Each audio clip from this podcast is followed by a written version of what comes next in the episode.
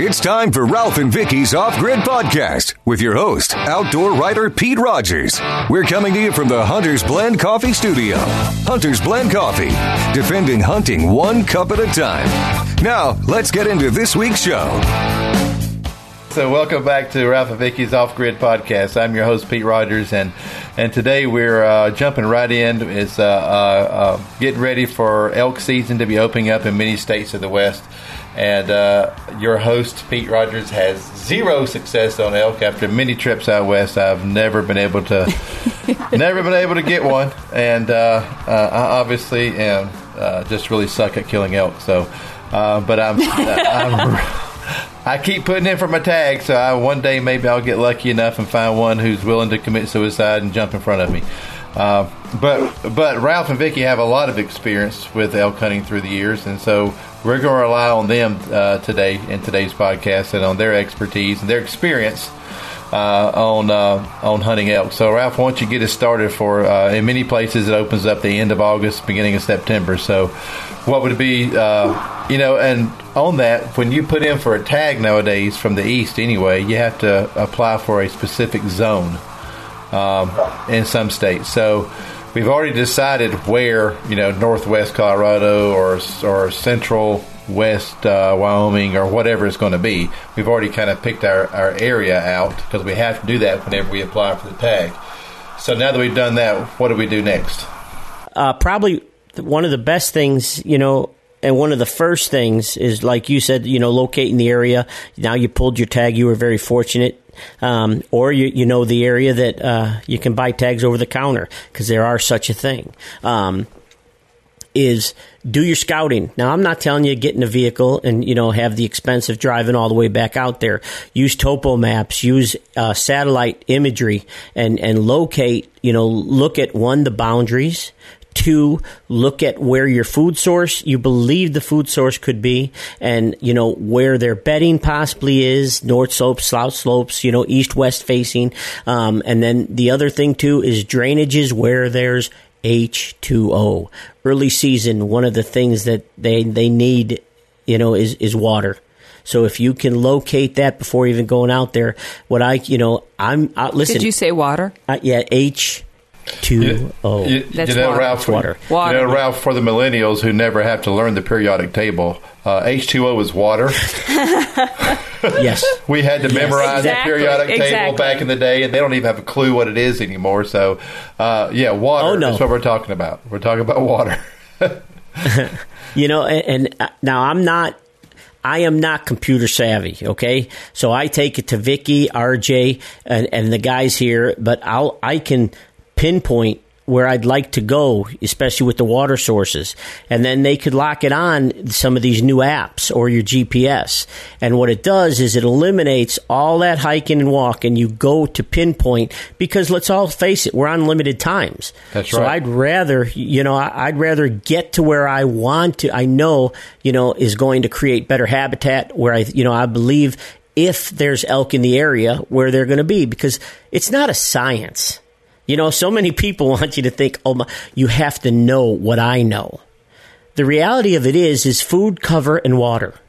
Almost a, actually any game. Just Any like game. you hear Ralph, you just hear us saying it over and over and over on all the podcasts. It's food, cover, and water. And back in the day, Ralph, before you had before we had the electronics and the computers and the websites and all those other apps that help us find maps and all the Yep. stuff that we have going on.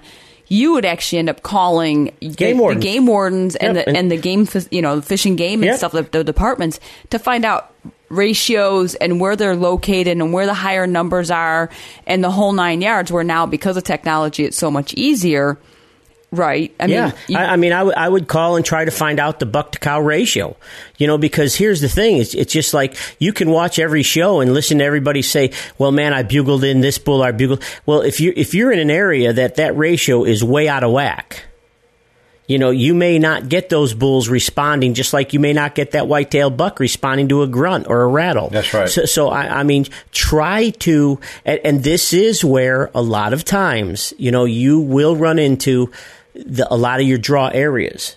Right. Be- because when they can control the numbers on your lotteries, is a lot of times it's because it's a trophy area or something like that. Right, And right. the odds and, and you know the population's more in your favor. But but the reality of it is is you know j- just f- locate these things before you get out. Right. Pinpoint them on your app or pinpoint them on your GPS and isolate the time of wait. And I hate to say call it wasting time, but isolate that time and make it more productive. That's the the first and foremost thing I'd say, Pete. Well, Well, uh, and and honestly, when, when we look at other things too, is when you look at like you and I, we've done this before, where we go out, whether we're hunting on our own or whether we're hunting with an outfitter, we would rather take the first day or two. Yeah. After you've located where you believe there should be water, b- based on your apps and everything else, is go and scout. Yep. Right. Take a day right. or two. It's not wasting time. No. Because you're educating yourself and you can find out what's in the area rather than going into that area, blowing everything out, because- Contaminating contaminating the area. When you just go ahead and you do a little research and a little scouting, it's going to make you more successful. right, right. You know, and and and I, I and especially with elk, um, know the vocalization before Okay. you get out there. And I've driven my wife and my and RJ and all of our guys around here totally crazy because, boy, when I know. I'm getting close to elk season. Oh, boy. I got reeds. I got I got tubes, and I There's, got there, there's elk bugling and Oh, cows yeah. calling throughout our house. So- Like for the next month, it won't stop. So- I'm telling but I you, love we that. live in Illinois, and I hear elk all day long. In fact, his phone even is an elk call, Uh, oh Yes, yeah, it is. I love my elk. Yes, it is. I do. I do. it is. which we had to turn off for because we're filming. You know what's really cool, Pete, is just the other day I you know, I had RJ and Case, and, and we're sitting down, and I, get- you know, I got 'em a bunch of HS reeds, and we got them some of the, the new grunt tubes, and, and we've got them starting, you know, their bugle tubes, and, and they're actually practicing for the first time, and, and I got to tell you, it's it's like th- through a, it, it through fire. Or through through through gasoline on the fire because Yeah, I'm like, yeah. how cool is this? Yeah. Because they don't have a clue the first time that they have they hear that bull bugle and he's you know i, I know what it's going to do because it's done it to everybody i've ever had with me and it just it it, it puts them it puts them down that down they're they're hooked forever for Right, right, right. But but to that point, or maybe we need to come back to it, or maybe just go ahead and do it now. Is is uh, you know for an Eastern person who maybe hasn't heard an elk except on television, and they're they're in their den or in their garage blowing a bugle, they don't know if they sound right. I mean, it's No, right. I mean, and and is it like a turkey where it doesn't have to be perfect to still work? Absolutely. You don't have to be perfect.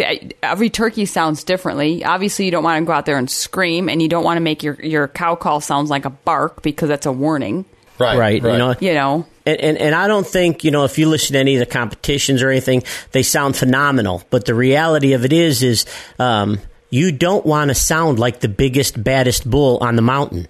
Okay. You know, you Yeah. want to sound like a subordinate bull, A satellite. and- a satellite bull or subordinate, and with cows. Okay. Because now that big guy hears that little, you know, like little raspy call, but then he hears that he's got girls. Well, guess what? You just told him, "Hey, come over here and kick my butt, Yeah. and take yeah, my girls." Yeah. Yeah. Well, before he does that, he's getting an Easton through his chest. You know what I mean? yeah. Yeah. Yeah. So so So it- don't necessarily think you need to sound that big and bad. You know, keeping Yeah. it raspy, keeping it shorter in tones. You know, trying not to do all the octaves. Huge, and and you know, even if you can't call. I mean, if you can't, don't you know? A lot of people can't use a reed. Vicki, you can't. You hate them. I hate reeds. But but the real but but really is you know I like to reed because I can, I can cow call. I can do anything with with both my hands available, holding my bow. Right, you know, right, putting out right, my release. I really like that. But a tube, a lot of people go, well, I don't need. Why do I need? it?" Here's one of the biggest things. If I take if I take my tube and I tuck it under my arm, and I have it exit the air and the call exit in back of me, if I'm calling by myself, I give the illusion that that bull's beyond me or that cow is beyond me. Right, This right. helps to draw that animal to come past me. yes. Um, you know, and, and, and if you're hunting alone, you know, j- just w- one is, is playing with the calls, seeing how you can send that audio in different directions. Number two, one of the most to, to me something that, that I, I would never be without, and that's one of our, our Montana decoys. They- Absolutely. they, weigh a pound. during they archery, weigh a pound. during archery season. Yes, sir. You know, and, and I mean, I hurry up, I throw it out, I un- undo it out of my backpack, I pop it up, I start calling. You, you know what I mean? The other thing, too, a lot of guys are like, well, you know, I, I've tried it and, you know, it didn't work. Carry some fishing line. Because if you can put that decoy 20 yards out, and when all of a sudden that bull's starting to come in and just twitch that line and give that target or give that decoy a little bit of movement, you will watch him pinpoint where that movement came from and he's locked into that allows you to really watch his peripheral and pull you know p- pull back and get on that shot Yeah, you know yeah, if yeah. you're if you're alone Yeah, it's amazing how movement in a decoy is so effective. It really is. it really is amazing. But but back to the calling. If uh, I know what I ended up doing, maybe this is why I haven't been successful. One of many reasons is that uh, I just felt like my bugling was just horrific. So I just stuck to cow calls only. I never even tried to bugle because I was afraid I would I would scare them away because it, it doesn't sound anything like an elk. It sounds like you know a woman caught her foot in a trap or something. Um, and so and so I just stuck, I just stuck to cow calls and said, well, at least I'll sound like a female, and that would at least maybe if nothing else put them at ease.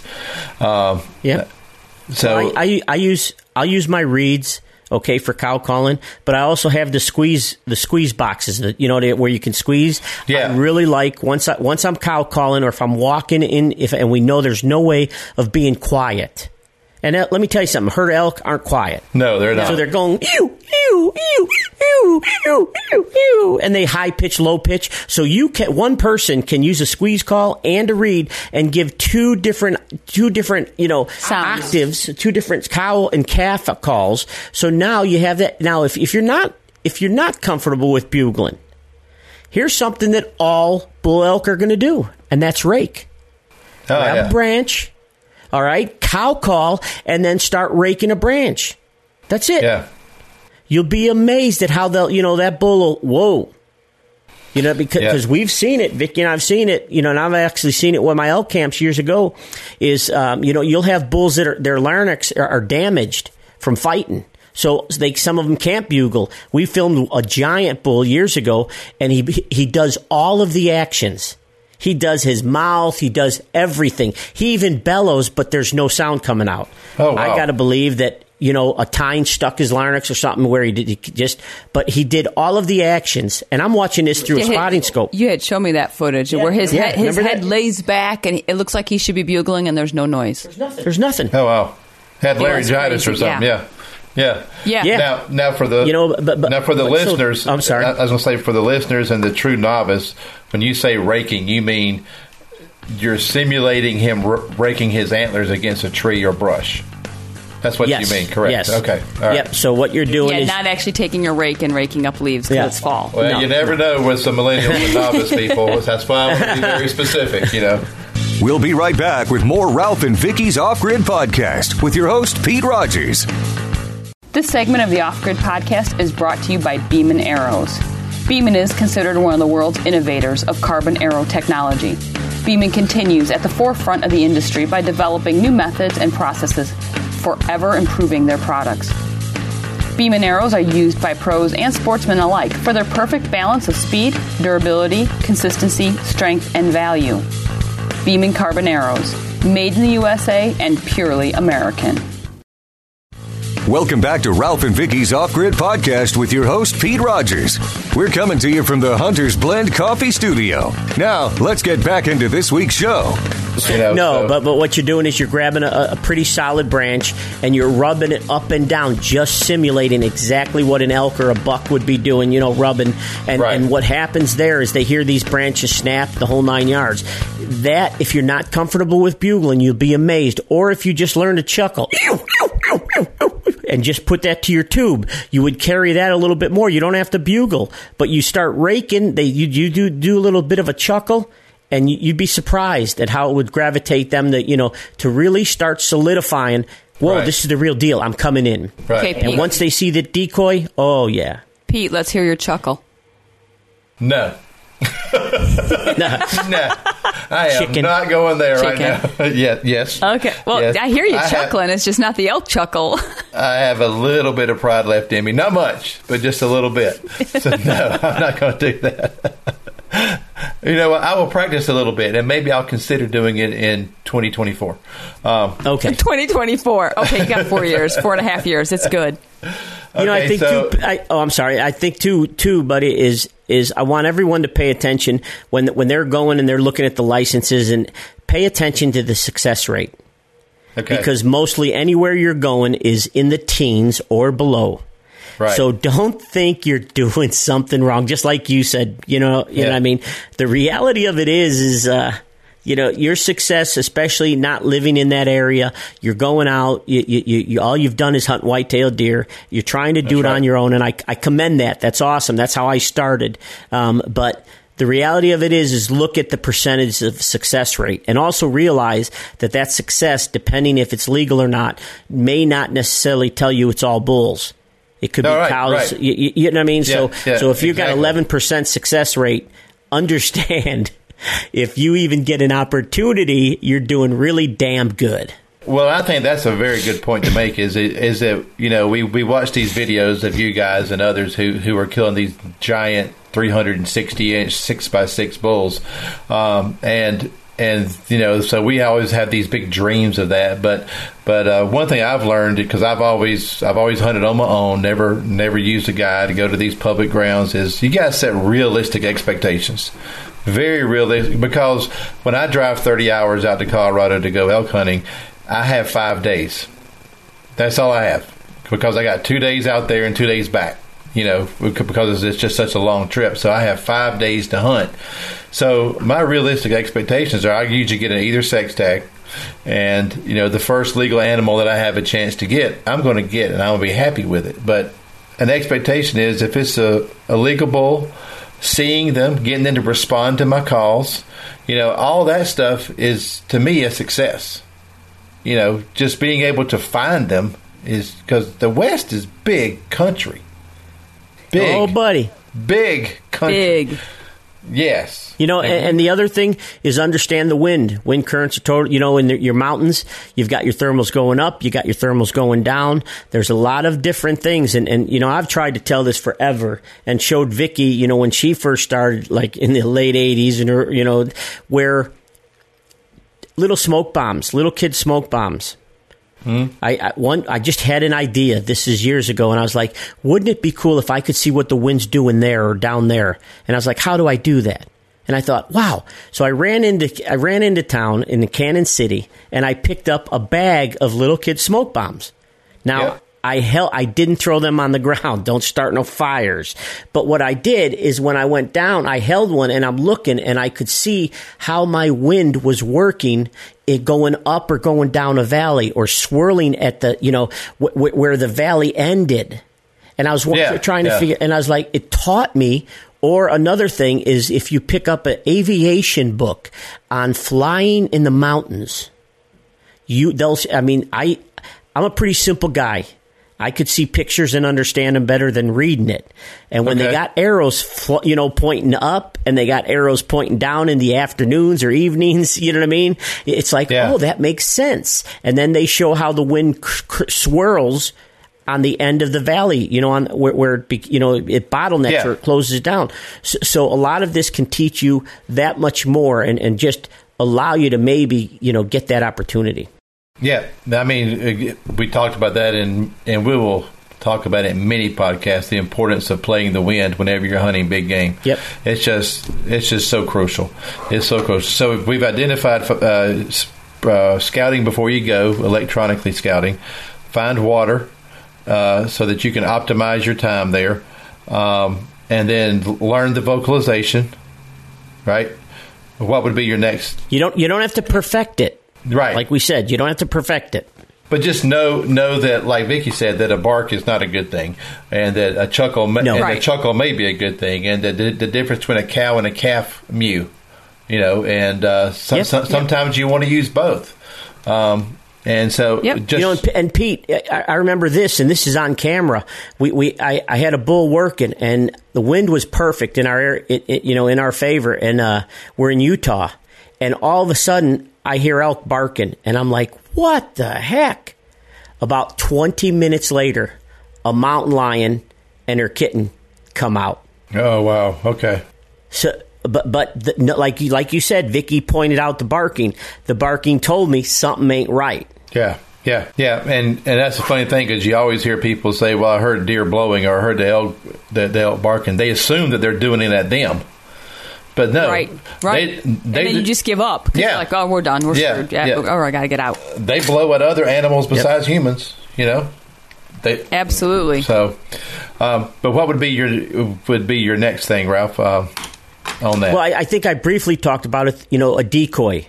And, Okay. and you know, just because a very portable, lightweight decoy that you can channel the, you know, even though you're calling, if you're especially by yourself, but channeling them so when they, if he does come out or she, you know, they come out and they see something that solidifies in their head. Oh, there's a cow or there's a bull. You know, then it just relaxes them and allows them to work past you. Um, Okay. I think a very crucial part is if you're calling make sure where no matter where you call from that you're in a position to just hunker down but be able to make your shot because lo and behold if you weren't paying attention and you hit a bugle or you hit some cow calls next thing you know you hear a cow call or, or bull bugle 50 yards away he's coming you don't have time to get start moving so before you just start making a call put your back against something. Try to break up that human silhouette, but also give you access to that you can move left or right on your shot Right. without moving. Huge, Okay. huge. Because Okay. we've been, you know, I, I think the best way we say it is, you know, we've we've all been caught with our pants down. You know what I mean? Right. In that, in that, and Vicki, you've been there. Well, yeah, and, and like Ralph was saying, even if it's just up against, you don't have to necessarily be behind something. No. because that's where like when I first started, you know, and even like sometimes when we get new camera guys behind us, it's frustrating sometimes because you don't need to hide behind a bush. As long as you break up your human silhouette, that could be in front of a brush pile, Right. and have a really great shot. You just got to watch your movement when you're drawing your bow back And stay in the shadows. and stay in the shadows. You don't want to be where the sun's coming through the ponderosa pines on you and stuff like that. But always break up that human silhouette because there's nothing else out there unless you believe in Sasquatch. right, right. Eh, well, that's another podcast for another day. Um, That's a different podcast. yeah. But uh, uh, would you say that it's? Uh, would you even recommend the uh, decoy during gun season, or would you not? To me, that would seem like it'd be very um, dangerous. I, I think you. I think that's a completely uh, personal call on every certain situation. Okay. You know, if you're hunting private, if you're hunting private land, um, you, you you know what I mean. Yeah, and you know you're the only one there. Uh, if you're hunting public land, I, I'll tell you what. I, I would ask. I'd ask the game warden because you know, or, or the, the, the whoever is in charge of knowing how many hunters are in that area at any That's a good given idea. time. I, mean, Yeah. I- I think b- before I did it, I, I- try to find out some of the details. Yeah, You yeah. know, and it, it's kind of like fanning turkeys on public land. Yep. You know, Yeah, you just, just- need to be a little aware of what's going on. You don't want to put yourself in a situation where you could end up getting shot. yeah. No, absolutely. We, Yep. we just want everybody to be safe, and that's why I asked that question. Right. That's why I asked that. I mean, I'd like Right. I'd like to say that everybody here, you know, make sure they acquire what they're shooting, but we know how that yeah. happens. Sometimes the So- so adrenaline just gets going. and- better yeah. safe than It is. sorry. It Yep. is. It is. Yep. Uh, Um, I've noticed on some of your episodes when y'all were elk hunting that you hunt from tree stands sometimes, and most people that I watch and have talked to don't. They like to to run and gun, um, and and so. When do you see a good opportunity to set up in a tree stand versus staying on the ground and, and going after the elk? You know, honestly, it's going to depend on the weather. If it's hot, which usually early season, you know, archery season, most of places, you know, whether it's the end of se- end of August, beginning of September, it's going to be hot. And like Ralph said earlier, it's water, water, water.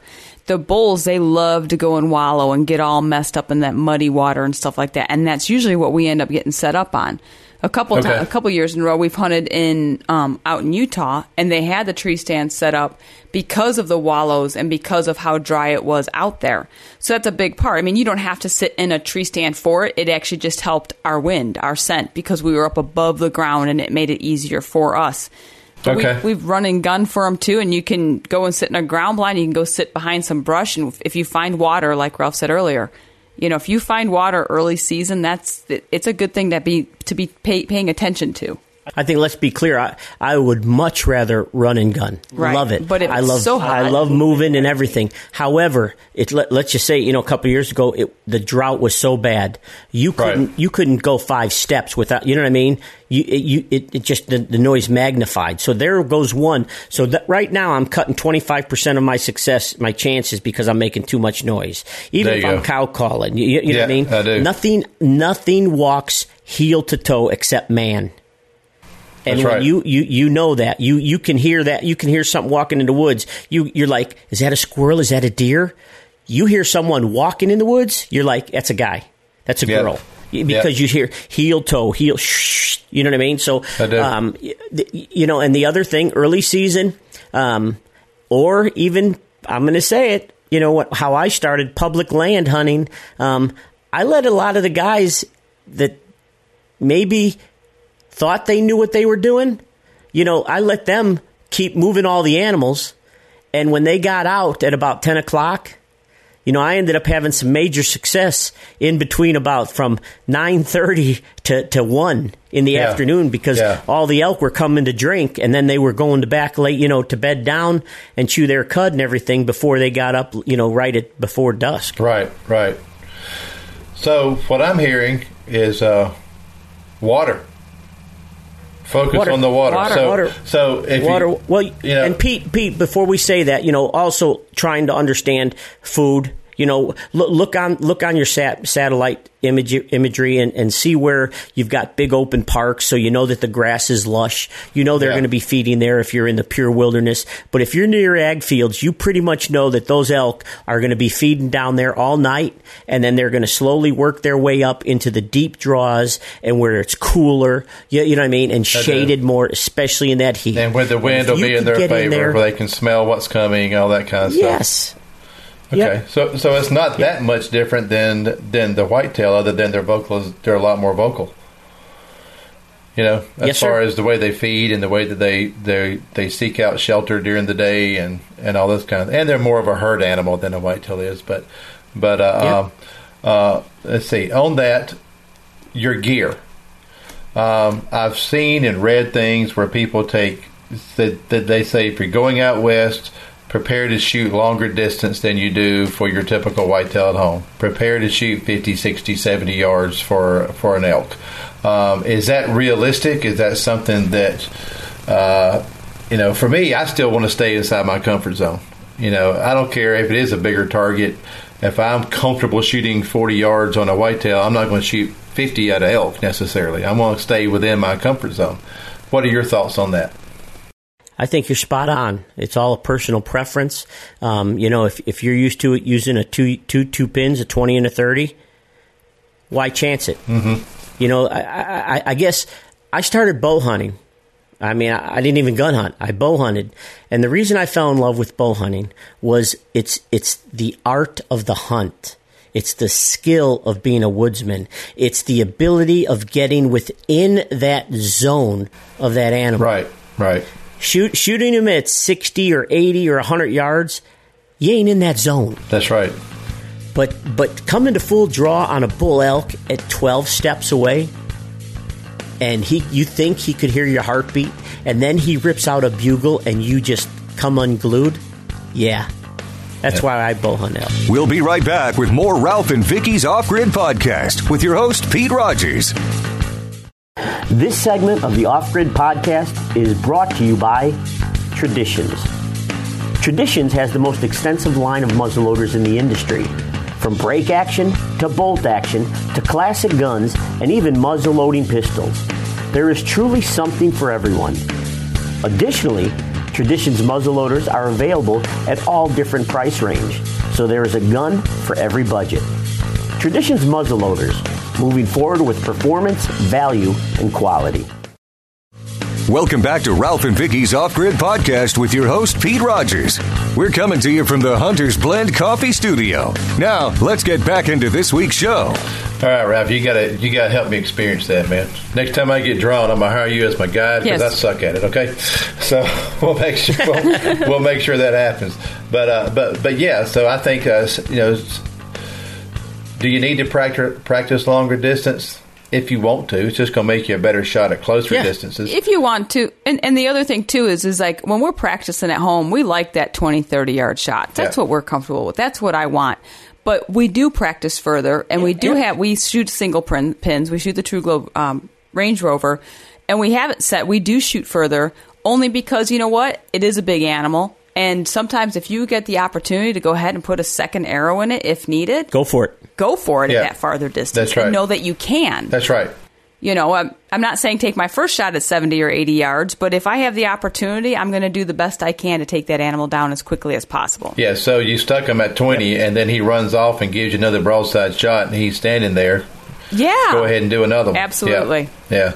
yeah. Absolutely. There's a lot of animals that get Yes. away because we don't want to shoot them again. Uh, and, you know, Yep. go Yeah. ahead and shoot them again. You know, Yep. it's just another bullet, just another Yeah. arrow. You know, and that way you can uh, um, um, put that animal down a lot quicker. It's more. It's more hemorrhaging. Yeah. It's more hemorrhaging. Right. It's more. It's more damage. I mean, yeah. Yeah. Go for it. Yeah. And, and you know, and it, and we joke around. We say, you know, the the hunting is the fun part, and as soon as you hit that trigger, whether it's your you're off your gun or off your bow and your release or whatever it is, that's when the fun stops. Yeah. because once you Pack 'em recover that animal, you recover that elk. There's a lot of work to do. You know, th- there's a funny story. I may have said this on the, the one of our other elk podcasts, but uh, a, a buddy of mine killed his first elk out there during gun season in Colorado, and, and he calls me and says, "Pete, I just killed my first elk. How do I clean it?"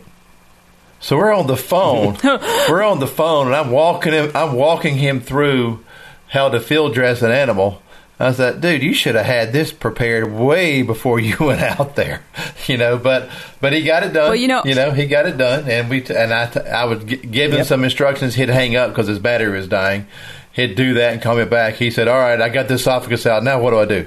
I'm like, okay, you got start quartering it. You know, do you want to skin it or not skin it? Do you want to leave the hair on or or you know Yep. all that stuff? And uh, uh, he ended up going and uh, hiring a guy with horses to help him get it out because he just he, because he wasn't prepared ahead of time. So that's something I- Yep. I think Right. that we really need to think about before we go out there is if I am successful, do I have the proper gear to take care of the animal? Do I have a really good knife? Do I have a you know a, re- uh, a fixed blade knife Good or a game replacement bag. Blade? game game bags? Do I have a good pack in order to get it out? You know, Alps Yep. makes outstanding packs for packing your meat out. Oh, yeah. I mean, they're, whether it's their traversed or their their extreme line. That's made to put your meat bags inside and be able to get them out.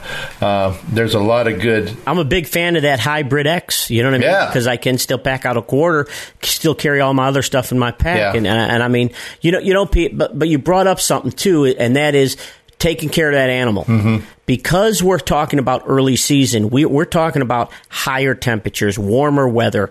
Bugs, the whole nine yards. right. So, so, boy, the first thing I'll do, you know, is not only open that up, but I'm running, I'm getting that whole entire esophagus out Yeah. because that's wh- it's where it's going to radiate the most heat. And once if I don't do that, that that green That starts coming meat. in and it spreads rapidly. Yeah. So make sure, make sure that you get that all taken care of because right. fresh elk, ooh, Oh, the, buddy, yeah, you can't put a price For on. it. For those of you who don't know, the esophagus is the first is the first thing to start to deteriorate. So you want and, and and if you want to have the elk mounted, you don't want to split it, the the hide up the throat all the way to the jaw. You want to go on the back side, and but but you need you need to get his Skin it up the yeah, vein. you need you need to get his in, uh, his intestines out and get the esophagus out just as quickly as possible. Now, we don't want to send you into a panic. You have a little more time than what it may sound like, but you don't have hours. All right, you know, but it doesn't have to be you know uh, within minutes either. You you have time to do it and to do it right. You get your pictures, celebrate with your with your family and friends and so forth, and then and then get to work. You know, and, and, and don't just don't hike all the way back to camp and then come back and expect it to still be in good condition. You know, you got to get that meat cooled down. Um, so, having said that, uh, what else would you offer for people for early season elk? uh, make sure you adjust your your your camouflage clothing. Um, you know, you're not you go lightweight You're going to Layers. be moving a lot. Go layers. In the mornings, it can be cooler up on the Yep. mountains, and then you know the sun's going to come up, and depending on where the thermal's at and everything like that, and then all of a sudden, mid afternoon after your little mountain siesta, then you get to start hiking again, you Yeah. know, and once that sun starts going down, you can start getting cool again. So I mean, layers is the key when you're hunting early season elk. None of that seven in one parka stuff. Yeah, you know what I mean? No. Keep it Yeah. light, light layers. Yep, and and j- just be careful with that way. And I'm going to tell you right now, your first your first few hunts like that, you're gonna you're gonna create a pack and a bag. Yep. And then every day before you leave, you're going to unpack it and pack it again and realize that you don't need this, you don't need that. That's right. You're still you're still going to end up with probably 40 pounds of excess stuff you'll never use. But it's going to take you a couple trips to realize that. It and does. once you realize it, you're yeah, you're, you're going to have a pack down to probably 38 to, to you know 50 pounds max. But you, you know, unless you're bi- bivy hunting, you got you need your tent and everything. But but m- most most of the stuff really can be in a lightweight pack. Oh, I had Your game bags don't weigh nothing. Yeah, your, I had mine knife that- with a replaceable blades. My daily pack, when I was out hunting, was uh, it was under twenty pounds. Just you know, a couple a couple Yeah, layers, most of them are a couple be. layers, and and my knives and my and my game bags, and then I had uh, you know uh, some food to eat, to eat during the day. But that was it. I think the heaviest thing was my three liter bladder of water that I carried with me because you have to drink when you're in the mountains. You do not realize how quickly Yes. you dehydrate at those high elevations. You have to drink a lot of water when you're at those higher elevations. and, and knowing if you know you if you know the area you've done your research and you know there's a lot of streams and everything as long as you got one of the filter siphon you know, you know One of those straws, straws and stuff. Yeah. you, you know maybe you don't have to pack as much water That's right. but make sure you Make sure. do your homework and know that it's not a severe drought or something that you that the water's there Absolutely, absolutely. Because you don't want to get Giardia, do you, Ralph? Nobody been there done it thanks for reminding Oh, you're me. welcome. You're welcome. Any, any chance I can? yeah I'll bet And that's another podcast. that's another that's another one. I can't wait to hear all those details. I might run out on that one But uh, uh, all right, uh, guys and gals who've been listening to this, you know, uh, if you've got drawn for your elk tag, or if you're going over the counter this year in one of those western states, you know, there's a lot of things to consider. Um, for some of you, you may have been planning this hunt for five, ten years. For the, for others of you, it may have been a last minute decision, and you have a lot of things to consider. But there's a lot of good information out there. Um, to kind of bring this into conclusion is, you know, do your scouting, do your homework, uh, make sure that you can find good access to water. Check all your gear and your equipment. Make sure that it's all good, you know, uh, packed good and and is accurate, and you're comfortable shooting it. Check your camouflage. Make sure that you're not carrying too heavy of clothing. I know I've hunted elk in September when it's uh, 20 degrees in the morning and 78 degrees in the afternoon, and I've hunted when it was 70 in the morning and 95 in the afternoon. So, you know, check the weather right to the last minute. And uh, but uh, um, Absolutely. take a really good pack, really good uh, field care kit with you, good knives, uh, good game bags. Um, learn your vocalization. Know know how to call and where to call. And one other thing that I find is very important, and you can speak to this if you want, is the way the western states divide up their game zones is really kind of odd in my estimation. There's your tag typically is set for a specific zone or zones. If you get outside of that Right. zone, you're now illegal. So you need to know where those boundaries are. And sometimes it's a ridge line, sometimes it's a stream, other times it may be a road. But be very, very clear that you are hunting in a legal area. Um, it's surprising. Hey Pete, so, something Go ahead. something on that too is there are a lot of apps today. Yes. Right. That will help that, you. that that show you the lines Yes. and you so it'll track you I I mean huge huge advantage compared to what we had years Oh, ago yeah. you can literally bring it up and go holy moly man you know I Yeah. got I'm, I'm 10 I'm, I'm you know what I mean Yeah, I do. I'm over I do. so so so you great great point great investment to go prior to you ever going out It west. get and there's multiple There's apps all but kinds of get apps on one There and see the value of that because it's listen one one ticket one ticket you know what i mean Yeah. Ain't worth it's it. not worth it. Get that app, and, and, and, and, and you'll be amazed at how it will help. You know, and, and for those of you who prefer a handheld GPS over using your phone, these same companies that make these apps also make the little mini SD cards that go in that have the same information. And what I like, uh, and I like having my GPS as a backup. You know, because there's, there's no cell service a lot of places I hunt, but I got GPS service, so I you know, mark my locations on my GPS where the water holes are, where the saddles are, where the ridges are before I go, and then I can always find my way back to my camp too. Um, but yeah, just make sure that you're legal, that you have all the paperwork involved, and that you're hunting in the right zone. Anything else you guys want to add to this? No, but I, I guess I'd tell everyone don't be afraid. Get after it because once you do it, once you experience it, I'm going to tell you that you're going to want to do it as much as you financially and physically can because Yes. elk hunting to me is one of the best. Well, and elk meat is some of the Oh, best that's yeah. out there. I mean, that's you know, you get home and you make elk burgers at, on the grill. That's well worth Oh, it. yeah, so Well- so don't don't let don't let the big the big sky country don't let the mountains scare you. You know, j- just Right. go at your own pace. Do everything legal, and I'm going to tell you, you, you'll be hooked elk hunting forever. Well, th- that's what I've heard. Um, but the only elk burgers I've tasted have been somebody else's, Vicki. So, uh, but but I, Yeah. Oh, I still, but it does. we actually just had some the other night. You. Wait, wait. Here's here's what's funny. He just said that, okay? Yeah. But the reality of it is, how many trips have you gone on? A few, Three, right? three or four, yeah, yeah. And you still want to do oh, it, right? absolutely. I put in for tags again this So year. So you're hooked, Yeah, Pete. absolutely. You're hooked. I love hunting the big country. I do. I do.